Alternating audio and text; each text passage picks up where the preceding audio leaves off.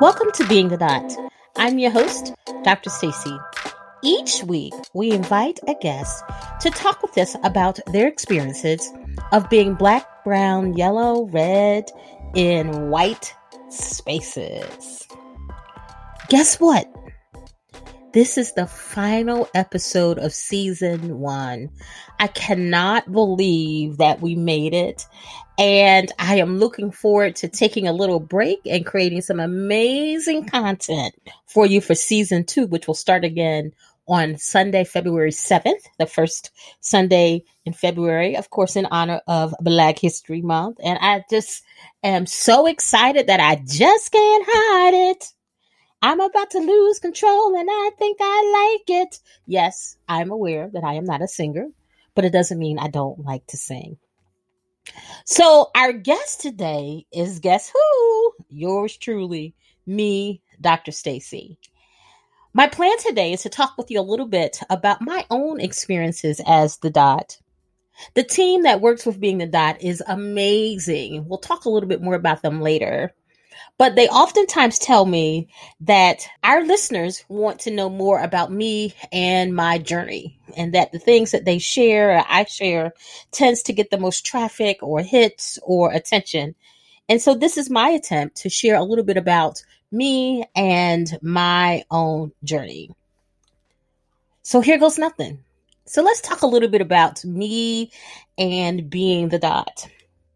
So I actually grew up, part of my childhood was in South Carolina in a small town called Hartsville. And the other half of my childhood was in Philadelphia. I was the anti-Dot in those situations. Everybody that I lived my life around, for the most part, were black and brown people. In fact, I know that there are white people who live in Hartsville, but to this day, I'm not really so sure where they live. And this was actually, the schools were not, the high school at least was not desegregated in the way that it is. But at that point, and then in those times in the early 70s, the black kids went to school one place and the white kids went to school, to elementary school in another place. And so my life was a very, very black life. And, you know, maybe a doctor or two here was white, but even I don't remember even any white teachers. Like, there had to be some, but there are none that come to mind at this point. And I went to school in South Carolina until the 4th grade. I left South Carolina, went to Philadelphia, and went to a parochial school in Philly that was in West Philadelphia, St. Francis de Sales. And the nuns were oftentimes white. In fact, it was abnormal to have an African-American nun. I remember one, Sister Nora, and then I think that was her name. And then I graduated from that elementary school and actually ended up being bused to the main line of Philadelphia. It's the western suburbs, and it is predominantly white, and it is also affluent. And so that was really the first time that I remember being the Dot and really kind of negotiating that and trying to figure that out.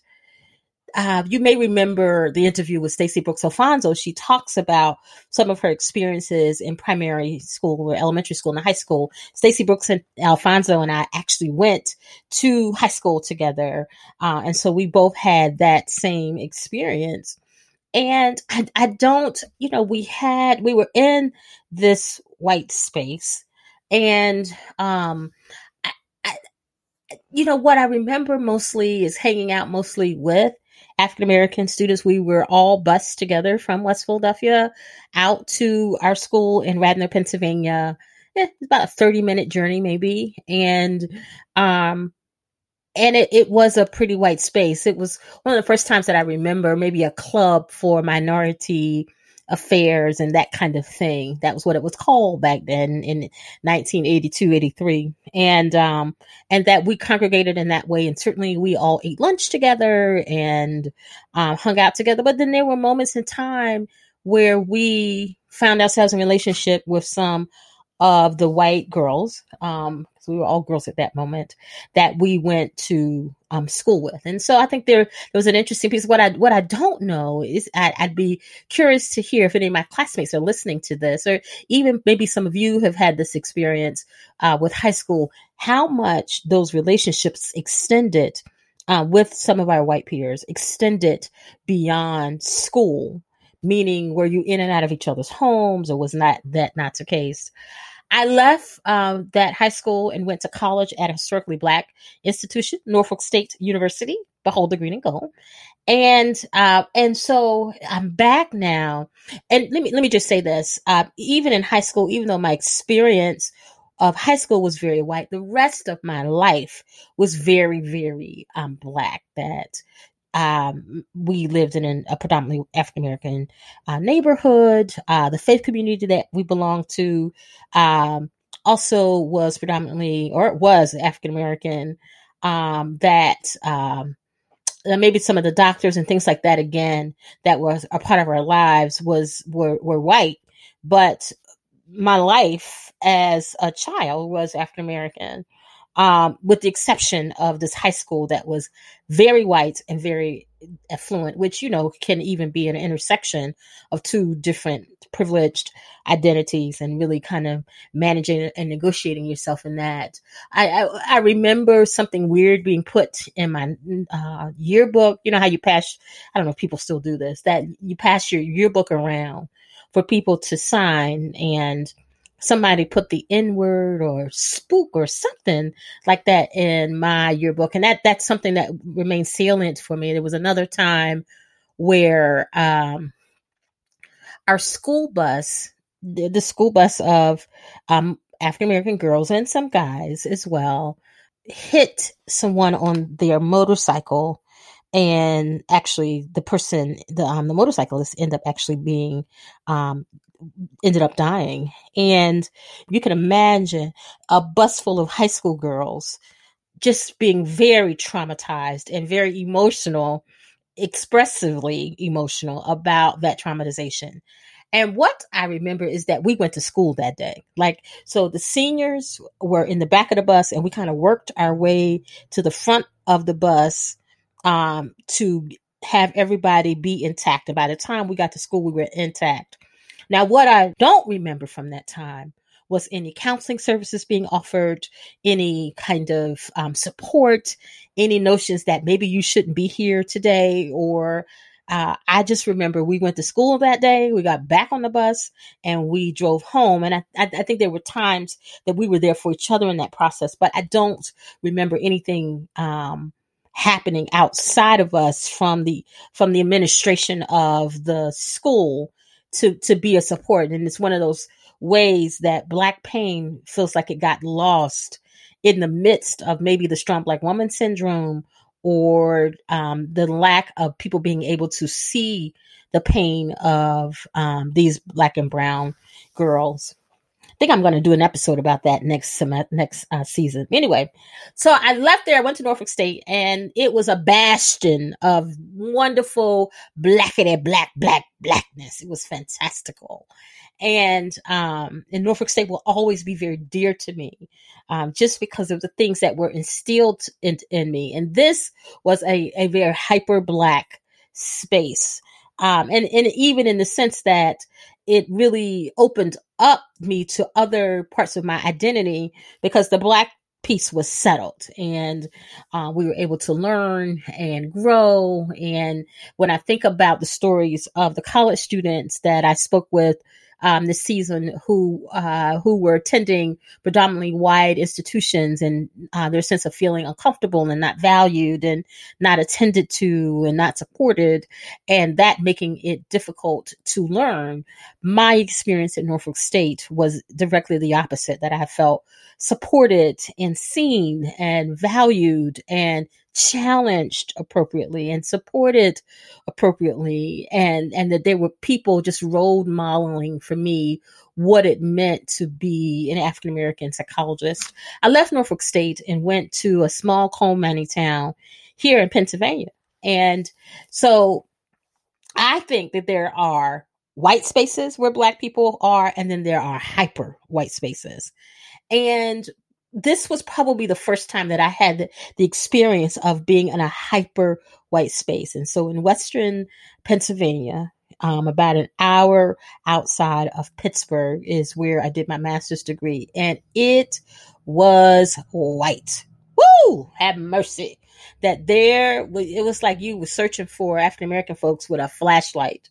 And I had a friend there that I made, and we became almost best friends, if you will, because we had each other, Dr. Cynthia Taylor, and we were knitted together, like we were tight, and we took the journey together. And she was a year ahead of me, and so at some point she left, and I left IUP and went to Penn State, which is also a space where it was pretty white. And so in my doctoral program of about 50 people, I would venture to say that there was somewhere around 7 to 10 of us, and I may be being overly generous there, who were Black and are brown. So again, a very, very white space. When I left Penn State, I went to University of Florida for a season, just for a year, and then to University of Michigan, University of South Florida, University of Central Florida, University of South Florida, and now where I am here in Central Pennsylvania. And so it was during the time actually that I was at University of Florida that was actually the first time that my faith community was a predominantly white one. And so even in the midst of my time with IUP and in Western Pennsylvania and my time at Penn State, my faith community continued to be an African-American one. It's interesting for me because one of the things that I am aware of that I do when I find myself planted in a white space or Black space in white space is I find myself looking around for my vote, like looking around for my people, like trying to figure out, even if it's not a person of color, a BIPOC person, I'm looking for a white ally who is going to be someone who would be helpful to me. And so, like I said, at UF, it was the first time when I lived in Gainesville that I belonged to a predominantly white church, which is interesting because in my faith journey right now, I belong to a predominantly white faith community as well. And so it was almost like that was a little bit of training for me for today. I have chosen up to this point, at least, to work at predominantly white institutions. And I feel like it has been a part of my purpose to do that work, to do the work that I am doing here, and to be present for the Black and brown students at each of those institutions. And a hallmark of my work at any higher ed institution where I have worked has been to be there and available to be a provider for Black and brown students, and maybe not the only one, but to be a huge part of that, and for them to help them look for their people in the same way that I look for my people. And when they look for their people, they see me smiling and waving at them, if you will. And so that's been really, really an important piece of my career where I currently am. I'd oftentimes coin myself the campus auntie, and you know, aunties will get in your stuff, but they will encourage you. They will be there for you. They will buy you a book if you need it, or whatever the case may be. And so that's been a huge part of how I have lived my life. This is actually the first Thanksgiving since I have been at my current institution, which is 6 years, that I've not had students over for Thanksgiving dinner. And that's because of the COVID, of course. So there have been joys. There's been a ton of joys, but there's also been some challenges along the way. And there have been times when people have questioned my role and my seat at the table, or, people say, well, you They don't say it like they used to. Your affirmative action hire. In fact, I was at the University of Michigan when they were going through the Supreme Court cases for around affirmative action. And what I have come to realize that I'm able to embrace that, yes, there are spaces and places that affirmative actions or programs like it, anti-racist programs, have opened the door for me, right? But that's all it can do is open the door. It is up to me to perform, and to perform at a level that is 3 times, 4 times, 10 times as high as my white colleagues in the same situation. And while there was a season where affirmative action initiatives were most prominent, there is a history in this country of other types of affirmative action, whether that be legacy or what we just saw in the news with Lori Loughlin giving donations and her husband giving donations and a group of other folks giving donations to a university to make space for their children to be there, or whatever the case may be. But there are all kinds of ways that, or even the type of high school being part of the rating that admissions programs use in order to judge a student's ability or capacity to be successful and to matriculate and graduate at the university. And so people get caught up in this notion of affirmative action as it relates to race and ethnicity. But I submit to you that there are all other forms of affirmative action that may not be legally on the books, but that have been happening for years. And that because people of color have not been able to build the type of generational wealth that white people have been able to build, that you need a little something that's going to open the door and create the type of diversity that you need at these colleges and universities. You know, one of the things that's happening in higher ed right now is that people are talking about the diversity cliff, but I always say, well, not the diversity cliff, demographic cliff, meaning that there are fewer students than there are universities to go around. But I think that some students of color are not gonna decrease in the amount of students that are going to be there. So there are even other places where I have been the dots, whether that be on the board of directors, either nationally or in a local charity in my area, or there are certain friend groups where that I belong to, that I am the dot, that I am the only person of color in that group. And one of the ways that I sometimes find is that, you know, I could question about my capacity, whether I should be there, or whether I'm the cleaning lady, or do you live here? Or oftentimes people want to know, well, what do you do for a living? Especially when we're on vacation and we're someplace that there's not any African-American folks for miles. People want to talk to you because they're experiencing, it seems, they're experiencing dissonance, and they want to know and understand kind of what you do for a living and that whole thing. Because the bathing suit and the sarong is the great equalizer. One of the things that can happen as well that has been interesting for me is that people will sideways question your integrity, like, you going to steal something? Like, I'm not stealing anything. I mean, even there was a moment in time where where one of the places that I worked, that the secretary was stealing from the university. I mean, she was robbing the university blind. And she hooked me to her story.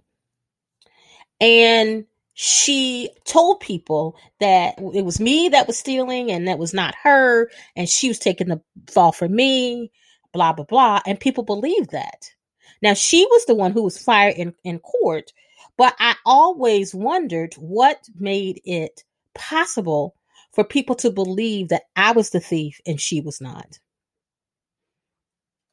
So things like that have happened, you know, and there's their everyday kind of slights and things that that make life difficult or make it hard to manage race-based stress. I've been personally grateful that during all of the civil unrest this summer that I personally was working from home.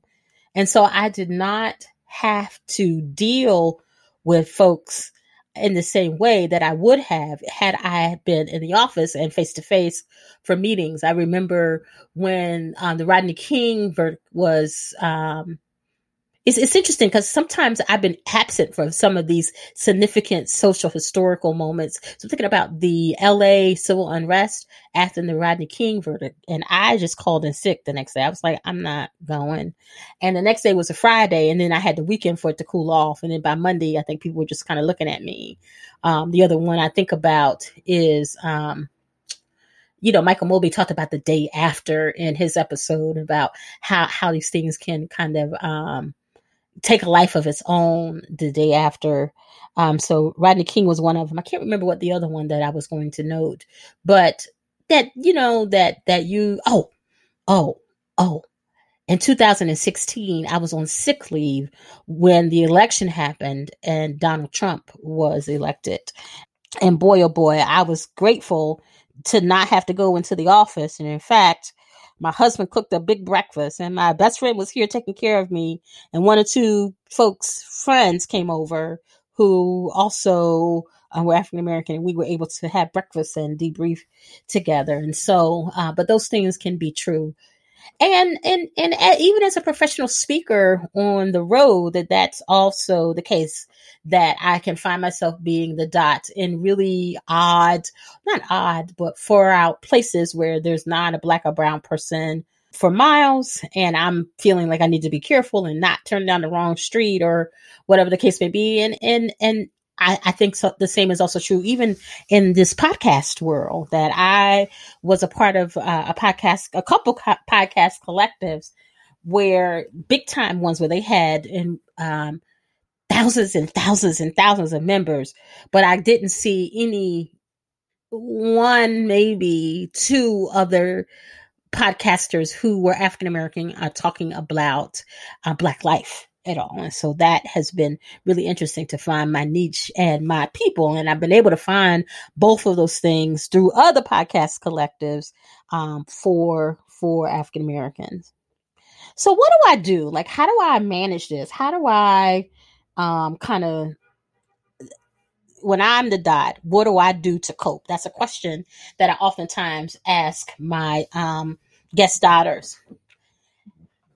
I talked already about finding a place of safety, whether that be in an affinity group or something else. Now, for me, I am fortunate to be a member of Alpha Kappa Alpha Sorority Incorporated. And that always, no matter where I am, there is going to be some AKAs. You can count on that we are an international organization. And so finding my sorors has become increasingly important to me, and not just for the service, which is a really important part of the work that we do, but the sisterhood has been a lifesaver, especially right now, living in rural America. I have been very aware that in the middle of the pandemic, and that most of our activities have been virtual since February or March, that it has been almost 10 months since I've sat in the company of a group of these smart brown women, and I miss that tremendously, but it really has highlighted how important that is to me. Oftentimes I talked about faith community being important. Sometimes a book club can be important, other groups of people, and technology can be helpful for that as well. I initially got hooked onto Facebook trying to take the bite out of the loneliness of leadership. I also try to maintain a posture of curiosity when people say things or do things that I experience as hurtful, offensive, and are racist. And so trying to really kind of understand, like, help me understand what was happening. We had an incident here at the house yesterday where a neighbor kind of came up and, was looking for something, it seems, and went through our mailbox, and we have cameras so we could see it all. And so my question was, so tell me a little bit about what you were doing. and to help me understand that, and to try to kind of highlight what's your sense about how you might feel if I came up and went through your mailbox. Like that's not cool. And so that curiosity thing really kind of opens up a conversation for me, and especially when trying to talk about issues of race and racism and anti-racism, because I want to be able to have a good conversation and I want people to think. So the store clerk who I was with, myself and my son and his wife, I think she was with us as well. And we were out at the grocery store and the woman assumed that we had food stamps. And now, this is a store that I frequent. And I just said to her, what's your sense about what led you to believe that we were paying with food stamps? And there's nothing wrong with food stamps. Let me be clear. But the assumption that that's what we were doing was what was offensive. My grandmother, Ophelia Johnson, we speak her name, worked as a domestic in the town that I talked about earlier, in this small town in South Carolina. And she was a woman of great dignity and class. I have an aunt who worked in a major upper echelon department store in the makeup, in the cosmetic section. And she was the first one to do that. I have another aunt who integrated the local high school. Those women are my ancestors.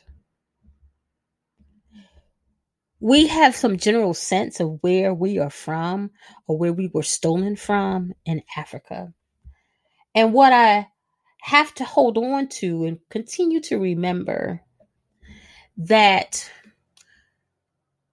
my ancestors are the people who survive the horrific nature or the horrors of the Middle Passage. So those people are in me. And so, yes, I can point to Miss Sophia or Aunt Dot, Aunt Ruth, and other people and women in my life who have been pioneers or well before their time. And men. But my ancestors did great things. Like, I'm gonna tell my daddy like that. Or you don't know who I come from. Do you know who I am? I'm Ophelia Johnson's grandbaby.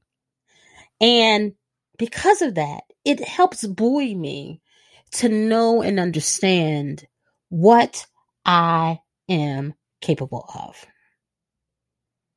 And the second part of that is, because I believe in a power that is greater than me, God, that also helps me know and understand, one, that I'm living on purpose, two, that I am where I'm supposed to be and all things are working for my good, and three, there is something greater than me that is at work, even in the midst of all of the impact of being the dot, and people acting and doing racist things, whether that be intentional or not, and the impact on me. The other thing that I oftentimes think about is just to pick my battles and just ignore some people. I tell on you, Marcus Burke talked about he sometimes will write a letter and let people know his concerns. And so I'm inclined to do that as well. So here's the thing. Let's talk some about the podcast. It really has been a wonderful labor of love. People oftentimes ask me what my favorite episode, and it's like picking between your children, 22 of them, in fact, and plus the live streams that we did on Facebook. There were 4 of those, I believe. What I will tell you is that I love interviewing the elders. It just does my heart so good. And so to be able to interview Hattie Love, the first Black graduate from Wharton School of Business, and then Earl Shipp from Dow Chemical was such a joy. And I've also, just to hear from them, to hear their stories, to hear how they survived, and even their wisdom is to me, is just delicious. And I revel in it. When I thought about starting the podcast, it really was, my desire was to not be, I'm coming up the rough side of the mountain and nobody knows the trouble I've seen. And more, we gonna be all right. Right? And not to ignore the challenges of what it means to be Black and brown in America, but more to think some about those challenges and then what the strategies are in order to manage, overcome, and or mitigate some of those challenges. I've also really enjoyed some of the panel or group discussions. One of my favorites was Happy to Be Nappy. That was a really good one. And probably one of the first ones we did was actually on Facebook. I Love Being Black on Juneteenth. That was a hoot. And so there have been moments in time that I have felt so fortunate to be witnesses of people sharing their stories and their wisdom. And then to offer that to you, that has been a great honor to me. When I thought about the podcast, it was one of those things where I want to help people build strategy and not feel alone, because oftentimes when you're the dot, that you do feel like you are the only one for miles and miles. Right. And so building a community was part of my desire as well. And to help disrupt some of the race-based stress that was happening in the lives of Black, that is happening in the lives of Black and brown people. What I did not anticipate was a racial reckoning in the country. And that has served to exhaust me, but also to energize me to continue to develop good content, both in my work as a professional speaker. And I have been very, very busy as it relates to that. But also in this podcast, that it keeps me going, knowing that this content is important and it is timely right now. You may or may not have known, but my initial goal was to start the podcast in August or September. I can't remember what it was. I think it was September. And because of what was happening, we ended up starting 2 months early in July, just because I thought it was so important. In fact, one of my nieces came to me and said, "Auntie, you need to go ahead and do this now. It's like people need it now." It's like, okay. You know, a few things that I have learned along the way, some of the quotes that have really resonated for me have been when Earl Shipp, when I asked him what the role is of wealth in mitigating race and ethnicity, and he said, "It doesn't keep the coal out, but it will provide a little insulation." And that was so poignant to me. Barry Ingram, who was an entrepreneur, and who was one of the recent interviews that I did, talked about what's the one thing that you would tell white people? Don't make it awkward, is what he says. Or Tanya Ingram, in fact, his wife, Dr. T.I., talked some in the elections episode about that the victory of Joe Biden and Kamala Harris did not quite feel like the Obama victory, because we knew that there was so much work to do. Dr. Drew Lanham is the bird watcher who I interviewed in the midst of the situation in Central Park. And he said, if you are Black and have not had an incident of racism come up against you, then you haven't lived long enough. And it reminded me of our grandmother's quote of just keep on living, baby.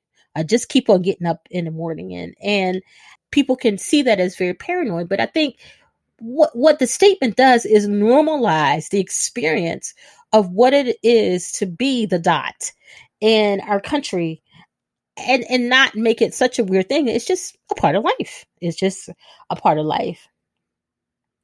And one of the other places where I was really, really moved was I interviewed women, men, and children after the George Floyd murders. And one of the babies said, Kyle, who is age 10, either 9 or 10, said, stop killing us for no reason. Like, how do you know that? Why do you have to reconcile with that at age 9 or 10? And that has stuck with me about both the trauma and the vicarious trauma that we as a people are living with. Now, the most popular episode, when I first started taping, I would do these interviews for 2 hours or more. And I was loving it because, again, I was doing my thing. I'm talking to people. They're telling me their stories and I'm enjoying it. And Marcus Burke was one of those that I talked to for hours and then interviewed him again on the live stream. His episode has actually been the most popular episode, The Angry Black Man, followed by Seat at the Table by Stacey Brooks Alfonso. And both of those were episodes that were dropped at the very beginning together, the first day. Now, the episode that has gotten the most attention, you ready? The Republican episode. Lord have mercy. You folks, you guys had a lot to say about that episode. And it's funny because I tried to crowdsource some questions when I was going into the interview to try to kind of get myself together about my interview template of what I was going to ask her. And I had promised our guest daughter that day that whatever I do, I would not dog her. I would not. It was not what she called a hit interview. And I really wanted to amplify her voice more so than anything. But I will tell you, it was the most difficult interview that I did the whole time, that it took a great deal of energy for me to manage myself and my reactions to some of the things that she was saying that I have vehemently disagreed with. But I was glad that I did it because I felt like it gave me a little bit more understanding of people who identify with the Republican Party. And you know what? It made me interesting to have a part two conversation with her to see what she's thinking now that we are through the election. I need to let you know that it has been my honor to be a part of this podcast. And I know I'm the host, but I don't do it by myself. I have a crackerjack team that is really, really helpful to me, from editors to a consultant to the website person, on and on. And so I just want to give them a shout out. I am oftentimes humbled by these people who are willing to take the journey with me and do such an outstanding job.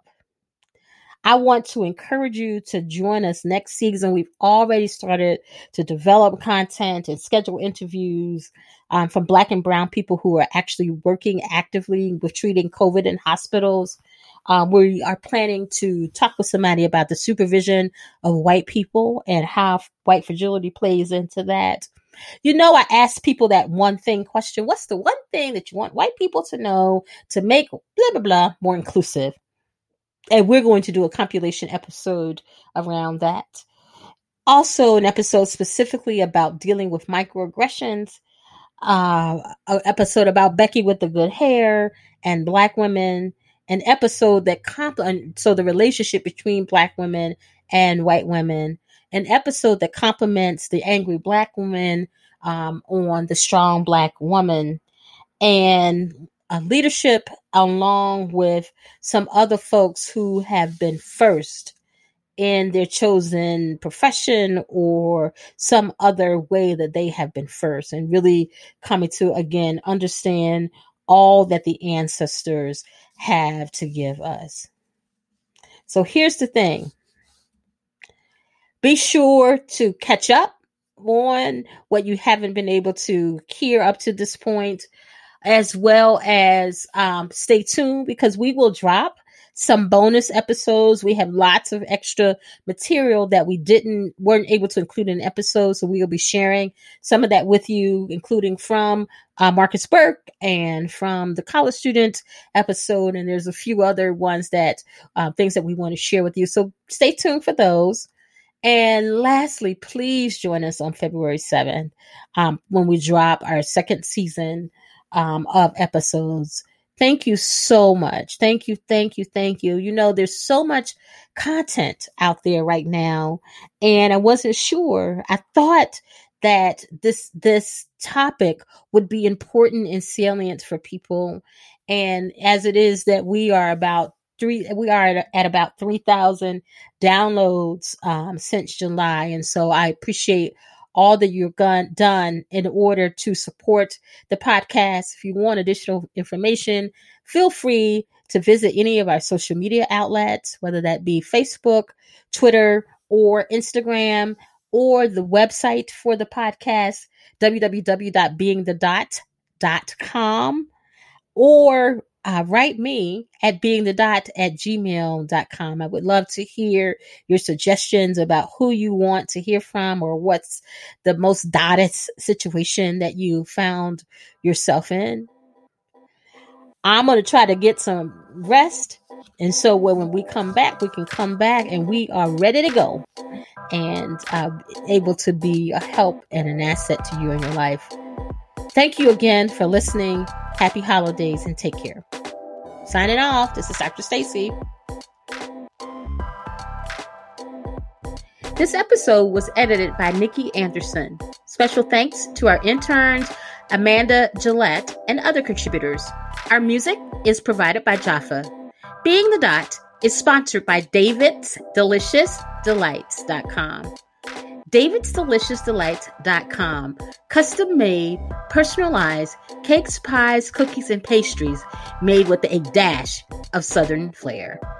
Visit David's Delicious Delights.com and use the coupon code Being the Dot for 20% off orders of $34.99 or more. Thank you for listening. Bye bye.